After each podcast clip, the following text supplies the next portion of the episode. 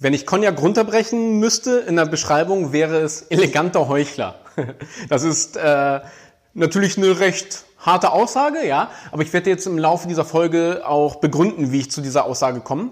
Und wir fangen einfach direkt mal an. Also Cognac ist ein Weinbrand, also ein destillierter, ja, ein Destillat aus Traubenwein.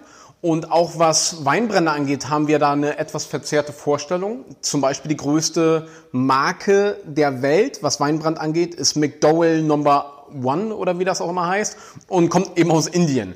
Der größte Weinbrandmarkt ist zum Beispiel die Philippinen. Ja, das sind eben einfach Dimensionen, die wir uns in Europa recht schlecht vorstellen können, weil wir einfach nicht so viele Menschen sind. Das nur noch mal so ganz kurz nebenbei. Und ich werde jetzt eben in der Folge alles über die Herkunft, Herstellung, Geschichte und Reifung von Cognac eben erzählen oder sagen wir so alles, was du wissen musst. Ja. Ähm, Angefangen hat das Ganze nämlich einfach durch die ganzen, durch die Holländer vor allen Dingen, die eben extrem den Handel in Europa aufgebaut haben, ähm, durch ihre Schiff, durch den ganzen Transport. Und äh, zurückführend ist das tatsächlich auf, ein, auf das Salz, was dort eben an der Atlantikküste eben äh, verschifft wurde durch die Holländer. Und die haben dann eben auch immer Wein mitgenommen von dort, also in der ganzen Charente-Gegend. Und ähm, die Weine waren sehr leichte, saure Weine, wie, wie sie sie heute eben auch noch sind.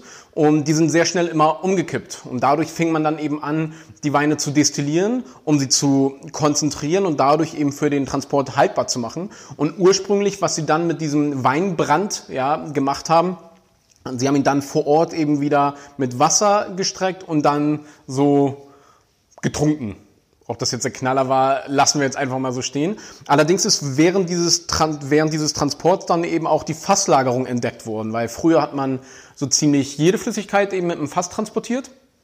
Und wenn es dann zu Schwierigkeiten bei den Transportwegen kam, wodurch sich der ganze Prozess verzögert hat, hat man dann eben gemerkt, umso länger dieser Weinbrand eben im Fass lag, umso weicher und angenehmer und besser wurde das Produkt. Und dadurch kam man dann eben auf die Idee, auch wirklich gezielt die Produkte im Fass ähm, zu lagern.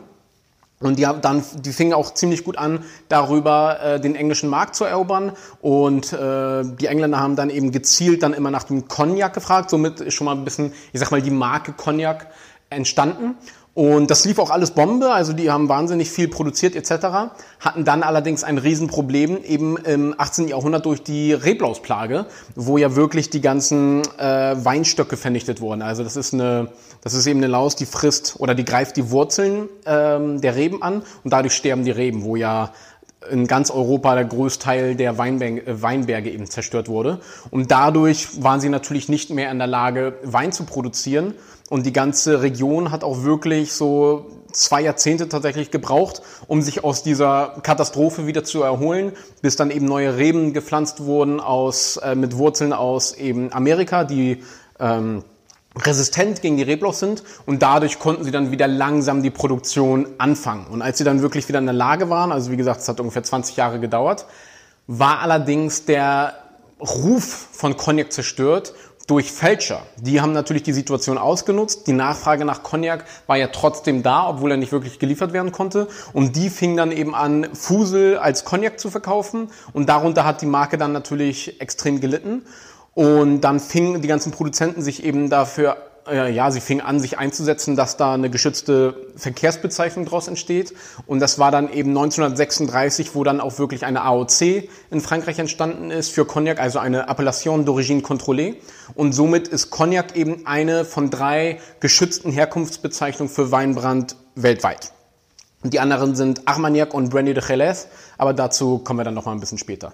Ähm, die Region an sich ist ja im Südwesten von Frankreich etwas süd, nee, etwas nördlich, so etwas nördlich. Ja, bin ich jetzt richtig? Nördlich von Bordeaux.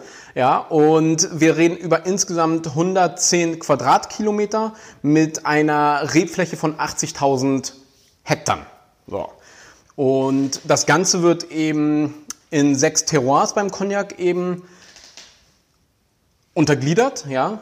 Nummer eins die Grand Champagne. Dann sind wir Nummer zwei die Petite Champagne, Bordeaux, Finbois, Bonbois und, bon, äh, und Bois à Terroir, was früher eben Bois Ordinaire war. Und davon sind vor allen Dingen eben also die Grand Champagne und die Petit Champagne sind gelten als die qualitativ hochwertigsten, schönsten und filigranen Gegenden, also um filigrane Destillate zu erzeugen. Und äh, die Bezeichnung äh, Fin Champagne ist eben mindestens 50% Grand Champagne und maximal 50% Petit Champagne, also aus diesen Anteilen der beiden, äh, der, dieser beiden Regionen.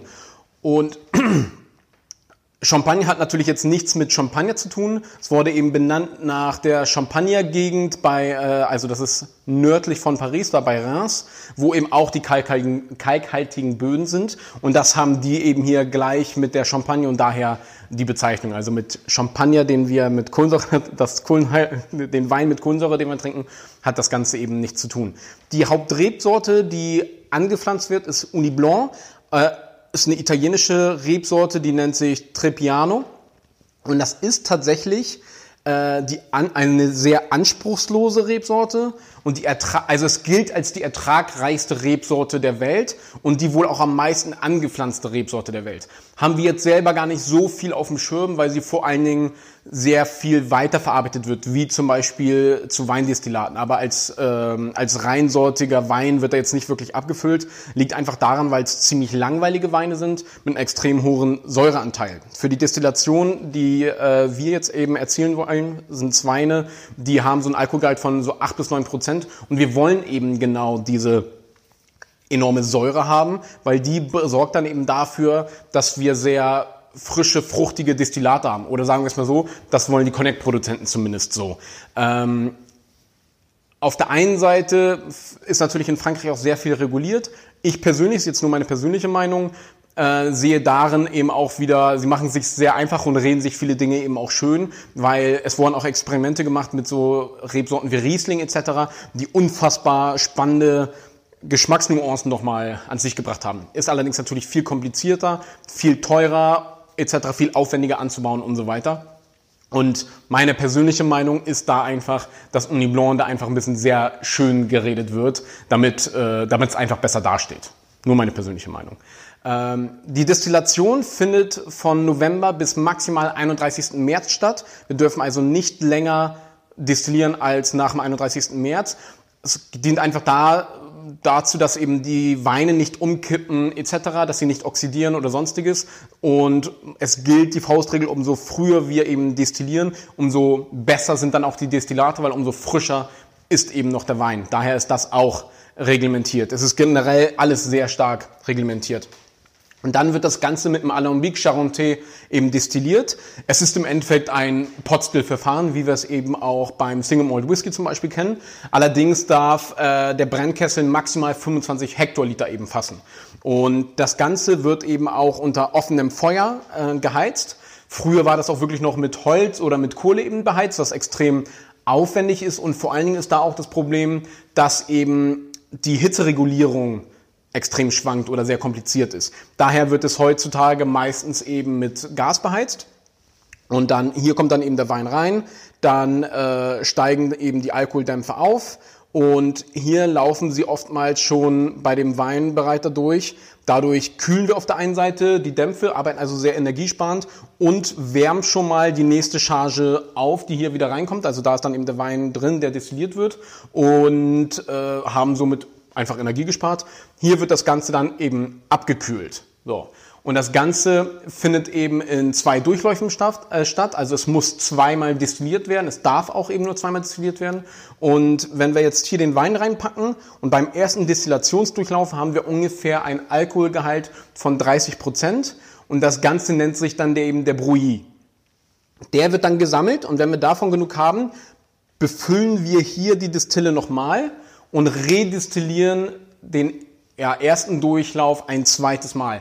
Und das ist dann eben der zweite Durchlauf, die Bon Chauffe, eben im Fachjargon genannt. Und die darf bis maximal eben 72 Prozent destilliert werden. Also es ist ein zweifacher Konzentrationsprozess, wenn du so willst.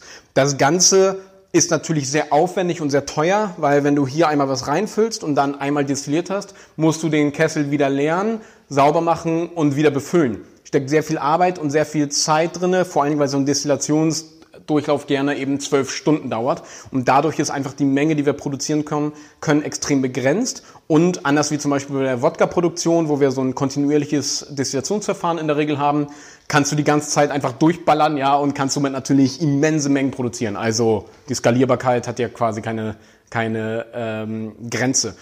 Um ein Liter oder eine Flasche Cognac zu produzieren, brauchst du so ungefähr, das ist jetzt natürlich sehr pauschalisiert, so acht Liter Wein. Also da steckt schon auf jeden Fall ordentlich Wareneinsatz äh, hinter in der ganzen Sache.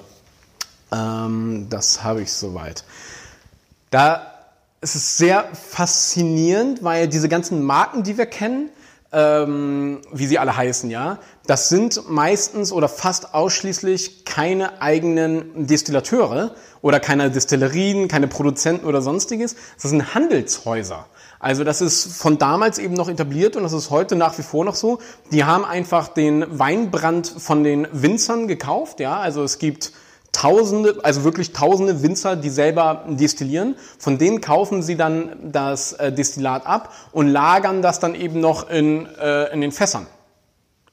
Und das ist so eine Sache, die muss ich sagen, stört mich schon und das ist mein erster Hinweis auf meine auf meinen Anfangssatz mit den eleganten Heuchlern, weil sie positionieren sich alle, als wären sie hier was ganz Besonderes und halten sie alle einen ganz besonderen Cognac, aber mal ganz im Ernst, die werden alle von äh, von einer Handvoll Produzenten produziert und die sagen natürlich immer alle, es wird nach ihren Vorstellungen und sonst was destilliert. Ganz ehrlich, wenn du mich fragst, zu 90 Prozent Marketinggequatsche, das können sich die wenigstens überhaupt erlauben, ja. Und äh, ja, es wird alles aus einem Pott destilliert und davon beziehen sie dann alle und lagern sie alle nach ihrer Methode dann in den Fässern. Äh, finde ich persönlich, ist ein absolutes Unding. Naja, können sie ja natürlich gerne machen, aber so wie sie sich selber darstellen, man kann jetzt auch nicht sagen, dass sie lügen oder so, ja, weil die sagen ja schon, die verheimlichen das natürlich nicht, können sie ja auch gar nicht, äh, weil die meisten Häuser ja nicht mal eigene Brennereien haben oder, äh, oder nur zu 50 Prozent selber destillieren etc. Aber ja, habe ich, hab ich so meine Probleme mit. Und die Destillerien, von denen sie das eben beziehen, sind eben in erster Stelle auch Bière, Bière de Vru, äh, Bière de, hä, was habe ich denn da geschrieben? Bière de Cru, scheiße, da soll, da soll ein C stehen. Und das sind die selbstdestillierenden Winzer eben. Dann haben wir äh, Les Bières Professionnels, Bouilleur professionnel, so. Das sind selbstdestillierende Händler eben auch wirklich. Und dann haben wir noch die Genossenschaften, also Les Kooperativ, wo äh, sich mehrere zusammengeschlossen haben und dort dann eben die äh, Destillerien betreiben etc. Ja, also meine Meinung habe ich dazu schon gesagt, ist so ein bisschen. Also ich vergleiche das immer ganz gerne. Stell dir vor, du sitzt bei einem Italiener, ja, und bestellst dir eine Pizza und dann siehst du, wie der Kellner rüberrennt und die Pizza vom Italiener auf der anderen Straßenseite holt. Das ist so, äh, was soll das denn? Weißt du, worauf ich hinaus will? Passt mir nicht so ganz. Und das ist eben das, was jetzt die Handelshäuser, nennen wir es mal so, was die eben machen. Sie lagern jetzt diese Weinbrände selber in ihren Fässern. So. Ähm, ganz kurz, da muss ich nochmal ein Stück zurück. Das sind die größten Marken, die mit, also die vier größten Marken machen, ich glaube 80 Prozent, nage mich da bitte jetzt nicht drauf fest, ich bin nicht ganz sicher, sind auf jeden Fall über 70 Prozent, machen die vier größten Häuser, das ist Hennessy, Martel, Courvoisier und Rémy Martin die, die drehen auf jeden Fall über 70 Prozent vom gesamten Marktanteil. Und den Rest teilen sich dann die nächsten paar Großen und irgendwie äh, die letzten ganzen hunderte Produzenten teilen sich nur noch ein paar Prozente. Und äh, das, was ich gerade gesagt habe, bezieht sich eben auf die großen Marken, so wie wir generell Cognac trinken. Es gibt aber natürlich noch Ausnahmen. Ähm, genau, zur Fasslagerung. Äh, die, was die Häuser jetzt eben machen, die lagern selber und benutzen dafür eben französische Weißeiche, vor allen Dingen eben aus der Limousin-Gegend, also die Limousin-Eiche, das ist eine, ist eine Region, wo eben, äh, wo sie eben die Eiche dann eben wachsen lassen und die Fässer herstellen, gilt als die beste Eiche für Fässer der Welt. Es kommt darauf an, was du natürlich erreichen willst durch die Fasslagerung, aber es ist die hochwertigste Eiche für den Fassbau. Und in der Regel werden Fässer so um die 350 Liter verwendet. Äh, kann auch ein bisschen mehr sein, kann auch ein bisschen weniger sein, aber die sind pauschal gesprochen größer als zum Beispiel beim Bourbon Whisky. Und ähm, was viele der Produzenten eben machen, sie lagern den, äh, das jung destillierte Produkt eben erstmal in unbenutzten Fässern. Etwas, was zum Beispiel beim schottischen Whisky so gut wie gar nicht stattfindet und auch bei der Rumwelt fast ausgeschlossen nicht stattfindet. Aber fast jeder lagert es erstmal in unbenutzter französischer Eiche. Und du musst dir so vorstellen, umso jünger das Holz ist, umso mehr Bitterstoffe und Aromen ziehst du halt grundsätzlich eben raus.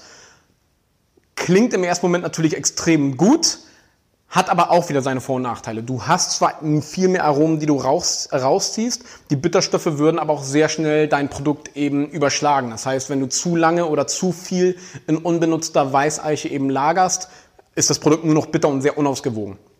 Und daher wechseln die Spiritosen auch gerne mal in den Fässern. Das heißt, äh, zum Beispiel zwölf Monate ist es ein unbenutzter äh, Eiche gelagert und dann kommt die Spiritose eben nochmal in ein Fass was schon deutlich ausgelutschter ist. Ist nicht, negativer, nicht negativ gemeint, hat wie gesagt beides seine Vor- und Nachteile. Und die Fässer sind in der Cognac-Region auch wirklich so 50 Jahre im Einsatz, teilweise bis zu 100 Jahre. Also es ist ganz extrem. Es ist wunder wunderschön, wenn man wirklich so ein 50 Jahre altes Fass hat und das aufmacht und daran dann riecht. Das ist mit der schönste Geruch überhaupt. Ganz großartig. Also es ist wirklich einfach wunderschön. Ja. Und ähm, es, werden, es gibt wirklich Destillate, die bis zu so 70 Jahren im Fass gelagert werden. Und die werden dann aber irgendwann eben abgezogen und kommen dann in so, ja, wie soll ich das sagen, Korb, Korbflaschen. Und das sorgt einfach dafür, weil so ein Fass ist zwar wasserdicht, aber nicht äh, luftdicht. Das heißt, es verdunstet jedes Jahr eben wirklich was raus. In Frankreich, also in der Cognac-Region, sind wir so zwischen zwei und drei Prozent Angel Share, wie die Schotten immer so schön dazu sagen, also der Anteil der Engel. Und dieser Konzentrationsprozess nimmt eben auch überhand, irgendwann überhand und irgendwann hast du dann einfach nur noch Holz und dadurch so ja, länger als 70 Jahre überleben die wenigsten im Fass und werden dann in die Flaschen gezogen, wo sie lichtdicht gebunkert werden, weil die Lichtstrahlen würden sonst eben auch unsere, unser Destillat eben angreifen, das Farb- und das Geschmackprofil eben anfangen zu zerstören. Und daher äh, lagern sie dann dunkel in diesen Glasflakons, wo sie auch vor allen Dingen nicht weiter oxidieren. Das heißt, der Reifungsprozess wurde angehalten. Bei der Lagerung oder bei einem Alter von einer Spiritose, von einer gereiften Spiritose, reden wir immer über die Zeit, die das Destillat im Fass war. Das heißt, wenn wir 1800 zum Beispiel ein Cognac in ein Fass gebackt haben und nur ein Jahr im Fass gelagert haben, dann ist das Produkt halt auch nur ein Jahr alt. Also das nur mal so ganz nebenbei. Da auch nochmal beim, äh, beim Cognac, das Alter geht immer ab dem 1. April. Das heißt, am 1. April, wenn ich es jetzt ein oder ich pack's heute 2020, am 1. April habe ich es ins Fass gepackt und dann nächstes Jahr wieder am 1. April, dann ist es ein Jahr alt. Auch wenn ich schon am 30. oder am 20. März reingepackt habe, ist es, gilt es trotzdem erst am 1. April. Ist alles extrem stark reguliert und da haben sie, das haben sie auf jeden Fall schon sehr gut im Griff. Genau.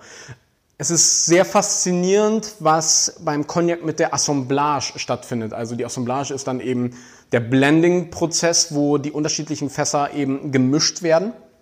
Und das ist die ganz größte Kunst in der Spiritosen, in der Spiritosenwelt. Was du, dafür, was du dadurch nämlich verursachst, ist, dass du ein gleichbleibendes Geschmacksprofil eben hast, weil Holz ist ja ein Naturprodukt und in jedem Fass entwickelt sich das Destillat immer völlig selbstständig. Jedes Fass ist ein Unikat. Das heißt, wenn du zwei Fässer, die genau gleich alt sind, genau aus dem gleichen Holz, nebeneinander stehen, gleichzeitig befüllst und dann nach zwei Jahren eine Fassprodukte nimmst, schmecken sie trotzdem unterschiedlich.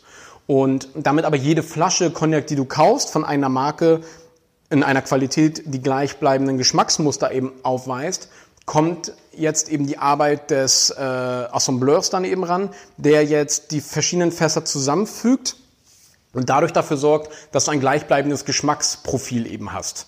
Das ist extrem schwer, braucht extrem viel Erfahrung und es war auch sehr spannend, als ich zum Beispiel bei Hein war in Cognac, habe ich selber sowas mal machen dürfen. Das heißt, wir hatten verschiedene Fässer und dann haben wir dann daraus so unseren eigenen Blend ja, oder unsere eigene Cuvée erstellt, um dadurch aus den verschiedenen Fasstypen und Charakteristiken eine komplett neue Komplexität erschaffen. Ziemlich cooler, sehr faszinierender sehr detailverliebter Prozess. Also sehr, sehr schön. Und dann kommen wir zum Reduzierungsprozess. Also beim Cognac, was ja echt extrem schade ist, ist dieser typische Alkoholgehalt von 40 bis maximal 45 Prozent, aber grundsätzlich immer nur 40 Prozent. Wie gesagt, langweilig, aber ist okay. Und ähm, dieser Reduzierungsprozess ist nochmal eine Kunst für sich. Und die Franzosen in der Cognac-Welt sind wirklich die einzigen, die diesen Prozess wirklich gemeistert haben. Sie sind die absolut besten international darin. Es wird komplett unterschätzt von der Whisky, von der Rumindustrie, von allen anderen wird es komplett unterschätzt, wie enorm wichtig dieser Reduzierungsprozess ist. Und die Franzosen, also die in der Cognac-Region, sind die ganz großen Meister. Sie gehen so weit, dass die teilweise wirklich eine Fable erstellen, so nennt sich das. Das heißt, sie haben so ungefähr ein, also sie haben so ein 15% Alkoholgehalt, Gemisch von Cognac und Wasser, was sie selber bis zu zwei Jahre eben im Fass lagern und dann mit diesem Fable reduzieren sie dann den Cognac, damit wir den, das gereifte Wasser sozusagen haben und nicht zu große Welten da aneinander klatschen und dadurch nochmal alles viel geschmeidiger machen. Dieser Prozess geht bei den ganz teuren Qualitäten über Jahre, also teilweise reduzieren sie ähm, das so auf acht Jahre runter. Das dauert wirklich, dieser Prozess dauert acht Jahre teilweise. Und was sie dadurch eben erzielen, ist durch diesen sehr langsamen Reduzierungsprozess, dass die Aromen sich viel besser verbinden können. Wir erzeugen weniger Hitze durch, den, durch das Anpassen an Alkoholgehalt und wir behalten viel, viel mehr Aroma. Extrem wichtig. Ich liebe diesen Detail. Die in der Cognac-Produktion ganz großen Meister. Hervorragend. Ähm, ja, und dann kommen wir zu dem sogenannten Boisier. Und das ist nämlich etwas, was ganz, ganz wenige wissen. Das ist etwas, was die Cognac-Region sehr geheim hält und auch mittlerweile immer versucht, ein bisschen schön zu reden, ja. Und der Boisier ist der andere Teil, warum ich gesagt habe, dass die, ähm, die Cognac-Produzenten so meine eleganten Heuchler sind, ja. Es ist ein, du darfst bei der Cognac-Region ganz normal mit Zuckercouleur färben, ne? also wie es auch beim Whisky oder beim Rum gestattet ist. Das ist ein hochkonzentrierter äh, Zuckersirup, wenn du so willst, eben, oder ein Karamell, ein hochkonzentrierter Karamell. Und äh, damit kannst du dann eben die Farbe anpassen. Und es heißt übrigens oft, der ist geschmacksneutral. Nein, das stimmt nicht. Also äh, der Karamell ist so sehr konzentriert, dass er eher bitter schmeckt. Er schmeckt tatsächlich sehr intensiv. Allerdings wird er in so geringen Mengen verarbeitet, dass es in der Regel nicht rausschmeckbar ist. Je nachdem natürlich, wie viel du reinpackst. Und was die beim Cognac aber dürfen sie noch drei Prozent Extrakt dazugeben. Das ist entweder können sie einfach Zuckersirup oder Zucker dazugeben und äh, oder eben auch so wirklich Holzextrakte. Und diese Zugabe nennt sich eben Boisier. So. Und das ist eben etwas, das ist richtig heftig. Du könntest jetzt natürlich sagen, ja, drei Prozent, das ist ja nicht so viel. Doch, doch, glaub mir mal. Drei Gramm Zucker auf einen Liter bei einer Spiritose hat einen immensen Einfluss, macht alles viel weicher, viel runder, es schmeckt viel reiner, viel er schmeckt reifer und so weiter. Und Holzextrakt ist natürlich nochmal ganz extrem, wodurch du eine Komplexität, vorgaukeln kannst und so weiter. Und das ist ganz legal erlaubt. Und das finde ich schon richtig heftig. Und das ist schon richtig Fusch-Segment auf jeden Fall. Ganz krass. Und ähm, Cognac ist da auch so ein bisschen, es gibt so verschiedene Faktoren, warum Cognac immer so ein bisschen es ist, Cognac hat extreme Schwankungen, was einfach seinen Ruf angeht. Und meiner Meinung nach liegt es eben auch sehr viel an solchen ganzen Dingen. Und äh, dann kam natürlich noch 1997 die Wirtschaftskrise in Asien, der, was eben ein sehr wichtiger Markt ist, vor allem für die gehobenen Qualitäten beim Cognac-Segment. Und dadurch sind die Verkau Verkäufe eben eingebrochen. Und das hat dann eben dafür gesorgt, dass Cognac da gut abgeschmiert ist. Und was sie dann allerdings wieder durch die Hip-Hop-Szene in Amerika komplett ändern konnten. Also äh, auch heute noch, die drehen da wirklich komplett durch. Und dadurch ist äh, Cognac ein absolutes Szenegetränk geworden, wodurch sie die Verkaufszahlen dann wieder regulieren konnten. Der Markt hat sich allerdings verschoben von extrem seltenen und teuren Abfüllungen hin zu eher einfache, jüngere Destillate. Und da sind wir dann auch eben bei unseren Qualitäten. Wir fangen an bei äh, VS, also Very Special oder auch drei Sterne, früher öfters mal auch bezeichnet. Und da ist eben der jüngste Cognac mindestens zwei Jahre alt. Der jüngste Tropfen. Ja, das ist ganz wichtig. Also sobald du theoretisch zehn Jahre alten Cognac nehmen würdest und da einen Tropfen Zweijährigen reinpacken würdest, dann dürftest du es nur als VS bezeichnen. Dann haben wir VSOP, also Very Superior Old Pale oder eben auch Vieux bezeichnet VO und Reserve. Und da ist mindestens vier Jahre alt. Und dann haben wir noch XO, Napoleon, Extra, Ordage und so weiter. Da gibt es noch ein paar andere Bezeichnungen. Das war früher, musste der sechs Jahre im Fass gelagert sein, der jüngste Tropfen. Und seit dem 1.4.2018 wurde es allerdings raufgesetzt zu zehn Jahren. Viele Häuser behaupten auch immer von sich aus, dass bei deren XO das Durchschnittsalter deutlich älter nochmal ist, 12, 14, 15 Jahre. Behaupten kann natürlich äh, viele, vieles, aber ist okay. Das lassen wir dann jetzt einfach mal so stehen.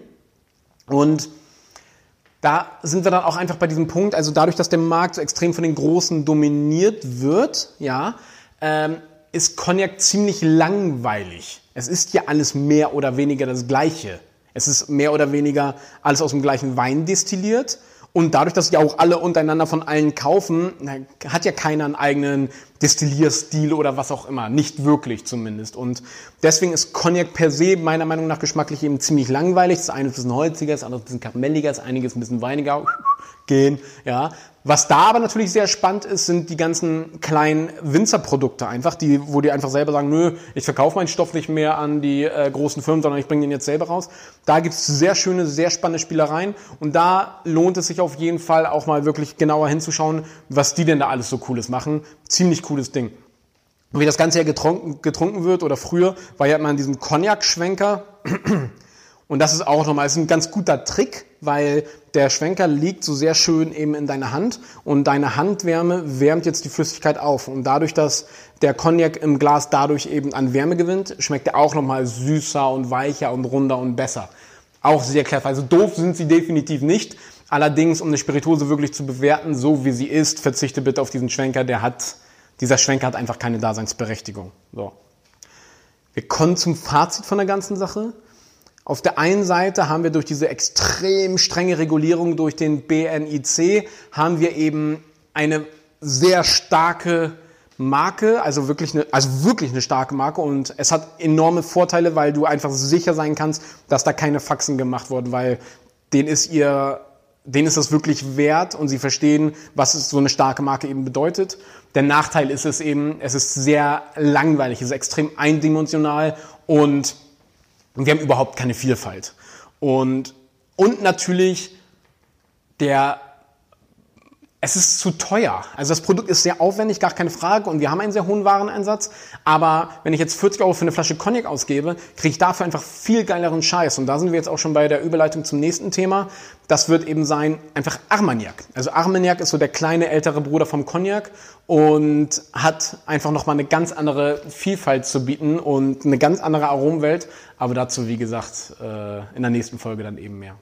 Das war's dann jetzt auch schon wieder für heute. Ich danke dir, dass du wieder mit dabei warst. Und wenn es dir gefallen hat, dann hinterlass uns doch bitte eine Bewertung auf iTunes und Spotify und hast nicht gesehen.